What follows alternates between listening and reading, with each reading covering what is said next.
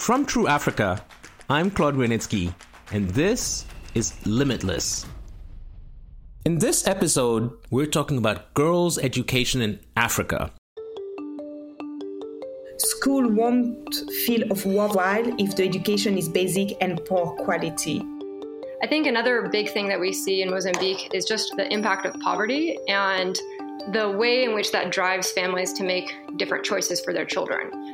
We imported the Harvard curriculum to girls in Africa and saw that they learned from it just as well as Harvard students. Welcome to Limitless, the podcast that asks the questions that matter for Africa. We're looking for African solutions to African problems. In each episode, we're asking three guests one question that matters to Africans. And, no surprise, they don't always agree. The Limitless podcast is supported by the U.S. Department of State and the Seenfire Foundation. 52 million girls are not in school in Africa. 4 million girls will never step into a classroom. They won't be able to read or write. They won't be able to understand medical prescriptions, safety instructions, or help their children with homework. That's why women's education is often at the forefront of development work in Africa. But something isn't working. The UN admitted that while the gender gap has narrowed, progress is stalling. That's why I wanted to talk to three women who've made it their mission to improve the lives of women in their community. What are we getting wrong? First up is Noëlla Coursaris Musunka, who is Congolese but was brought up in Europe, where she worked as a model. She has another passion, which makes her one of the most interesting changemakers on the continent. It started at the age of 18, when she returned to Congo to meet her mother. She witnessed firsthand the poverty and lack of opportunity for women. In 2007, she set up Malaika, a school in rural Congo. It now educates over 400 girls. She explained how she keeps girls in education in a country where 7 million children don't go to school. Malaika really came from my own story. We started 15 years ago, and during that time, it has grown to become a community-driven ecosystem that can be duplicated in any other context around the world. We started with one classroom for a small number of students, and now we have a primary and secondary school that provide a free, quality, holistic education to 400 girls. In 2011, we built a community center, which are continually growing. This provides sport, education to over 5,000 youth and adults each year. We have built and refurbished 23 wells. We also have agriculture, which provides food for the school and also facilitate vocational education in sustainable farming. So this is really Malaika. In 15 years, it's difficult to explain in 2 minutes, you know. But I think it gives us an idea of what you're accomplishing, and there's actually results. It's not just talk. There's real action behind. What do you think people get wrong when they think about keeping girls in school? I think that's simply a case of offering girls place in current school provision when many of them aren't suitable or safe for the girls.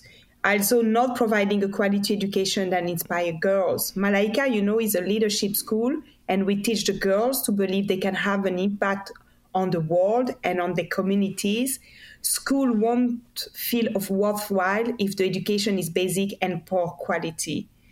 Not addressing the needs of the wider community, if we hadn't built and refurbished 23 wells, many of the girls will not make to the school full time. They will fall ill more, and they will need to spend time fetching water from further away from their families. And they will get pregnant at a young age, and they will get married. So education is the way where you keep the girls very safe.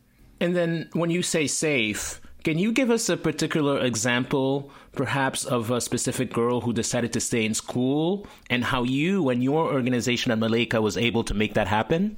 I will talk about one of our young students that has been orphaned since her and sisters were 11 years old.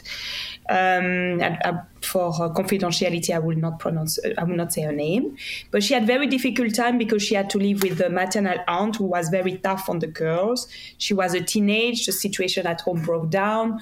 Then followed a period of emotional instability that let her go from house to house until she decided to 14 years old to leave her aunt house and to leave school. But the school, we are beyond the school, you know, we really care about the student.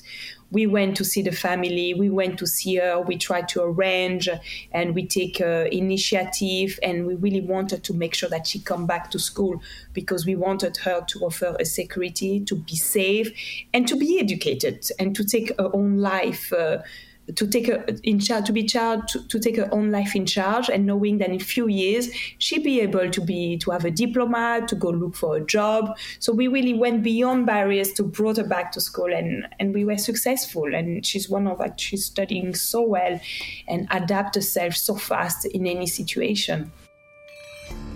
My next guest is American citizen and Harvard graduate Cara Myers. Cara is the co-founder of the Mozambique School Lunch Initiative, a nonprofit organization. They make sure that school children are fed properly using supplies from local farmers. I asked her, why is it so difficult to keep girls in school? You know, working in Mozambique, I think we see a number of factors, and I think that's maybe one of the reasons why it has been intractable, because it's not just a single cause, and I think it varies by place as well. So a couple things that we notice a lot in Mozambique is especially this big urban-rural divide. And this has a lot to do with access to schools in rural areas, especially after the fifth grade. It's oftentimes very difficult for girls to even reach a school by walking distance. I think another big thing that we see in Mozambique is just kind of the impact of poverty and the way in which that drives families to make different choices for their children. So especially for girls, this is one of the driving factors that causes parents to marry their daughters off very early. In Mozambique, you know, premature marriages are illegal before the age of 18, but you still see a lot of parents who, due to economic hardship, due to food insecurity, decide that it's actually better for their daughter to be married to somebody who can take care of them. And that oftentimes compromises their schooling as well. It'd be great if you could tell us a little bit more about the reasons you decided to spend so much time launching the Mozambique School Lunch Initiative. Yeah, it's definitely something I'm very passionate about. And so the Mozambique School Lunch Initiative, I think our approach is recognizing the fact that you have this urgent need, kind of this immediate need to keep students and especially girls in school, and kind of the immediate causes such as hunger and food insecurity that, you know, are driving causes of girls dropping out of school. But then our approach also recognizes that there's these long-term kind of structural challenges that are driving this underlying problem of parents and families living in poverty and not being able to provide basic needs for their children. So our approach is to provide a school lunch program. It's a free program for all students who are attending school. They get a really big meal, and that kind of is our approach to having this safety net program in schools and ensuring that students are motivated to come, have the nutrition they need, and is also, you know, an assurance for their parents. Our approach in terms of the homegrown nature of it is to say that, you know, the reason in these rural areas that a lot of parents are struggling with food insecurity is because their agricultural production is just too low. It's kind of below subsistence level. And there's a lot of reasons for that. There's the lack of access to inputs, and then there's the lack of access to markets. And so we use the school lunch program as kind of an anchor to provide those inputs to farmers and provide a market for them to sell to. They're selling their crops directly to our organization, which then cooks them and provides them in the school meals. Is it possible for you to kind of look back and think of perhaps one single girl who's been helped by your initiative and by your efforts on the ground, the work you've been doing with Roberto and the team in the Chokwe region of Mozambique? In terms of a single student, though, I think one that really stands out to me is this student. Her name is Alisi Ubisi, and she was in sixth and seventh grade when our program first started. And that was actually right in the middle of a drought. And so that was a time when a lot of kids were dropping out of school. She was kind of at this like critical time where a lot of girls don't finish school. A lot of times their parents choose to marry them off because they've reached a certain age. And that was when our school lunch program started. And so she stayed in school, and her parents actually ended up being some of the first farmers to work with us in our farmer program. And so they received the improved inputs and started selling their production to the school lunch program. And I think through kind of that engagement, the parents ended up being really strong supporters of education for their girls. My third guest is Djénéba Gory, a Malian education specialist who, like Cara, graduated from the Harvard Kennedy School of Government and now works for the World Bank. She co-founded Suadela, an organization which aims to build up the negotiation skills of girls. In Mali and in many African countries, there is a decrease in the number of girls attending school, particularly secondary school. There are many factors which explain this. Some of the most influential are social norms and stereotypes. It is seen as more important for girls to become good wives and mothers and to look after the home. There are other things to think about. There's also the absence of role models. Studies show that in order to want to work or to see themselves in a certain job, one has to have seen people from their community and who look like them climb up the ladder and make an impact. There are quite a few factors.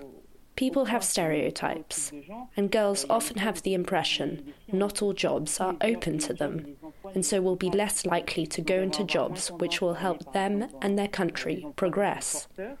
They think those types of jobs aren't suitable for them. I'm thinking in particular of science and technology, engineering and maths, but also agriculture and more manual jobs. And of course there's the problem of lack of confidence, and many organisations are starting to tackle this. I will explain why I founded this initiative. From my side, it has come from the idea that women are full of potential, especially those around us. I read the same Harvard study as my co-founder in Zambia.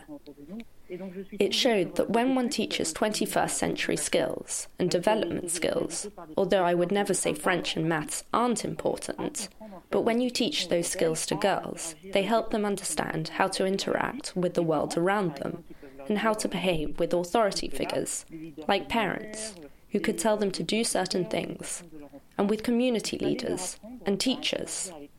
One has to teach them to talk to these kinds of people and to fight for their rights. Many girls that we trained thought that they would either win or lose and were unwilling to face conflict. We said we would teach them how to negotiate. We imported the Harvard curriculum to girls in Africa and saw that they learnt from it just as well as Harvard students. We built a bridge between existing resources and those who don't have access to them. Of course, we translated and adapted it to the local context. We gave the girls the skills to fight for themselves and make their voices heard and decide what they want to do with their future. We help them to do this without, of course, bulldozing cultural norms, offending their elders, or doing stuff which is contrary to their community. It's about teaching them to see life from a different perspective and to analyze the problem in different ways. If one understands what one really wants, one can find solutions. Solutions which are in their interest, which are creative, and which help everyone. We're not looking for simple answers on this podcast. We believe Africa's potential is limitless, and women are key to fulfilling that potential. Our contributors are all fighting to improve girls' access to education in Africa. Their individual stories all move me. These are real practical issues stopping girls attending school. Concerns about their safety or about toilets and sanitation facilities for when they're menstruating. But it's also about a mindset change for both girls and parents. Parents need help to prioritize education. Girls need that education to empower themselves and their communities. Thanks for tuning in. To find out more, visit www.trueafrica.co/limitless or follow True Africa on Facebook and Twitter. Join in the conversation using the hashtag LimitlessAfrica. You've been listening to Limitless. I'm Claude Grunitsky. The Limitless Podcast is a production of True Africa. This podcast is made possible with a grant from the U.S. Department of State and the Scenefire Foundation.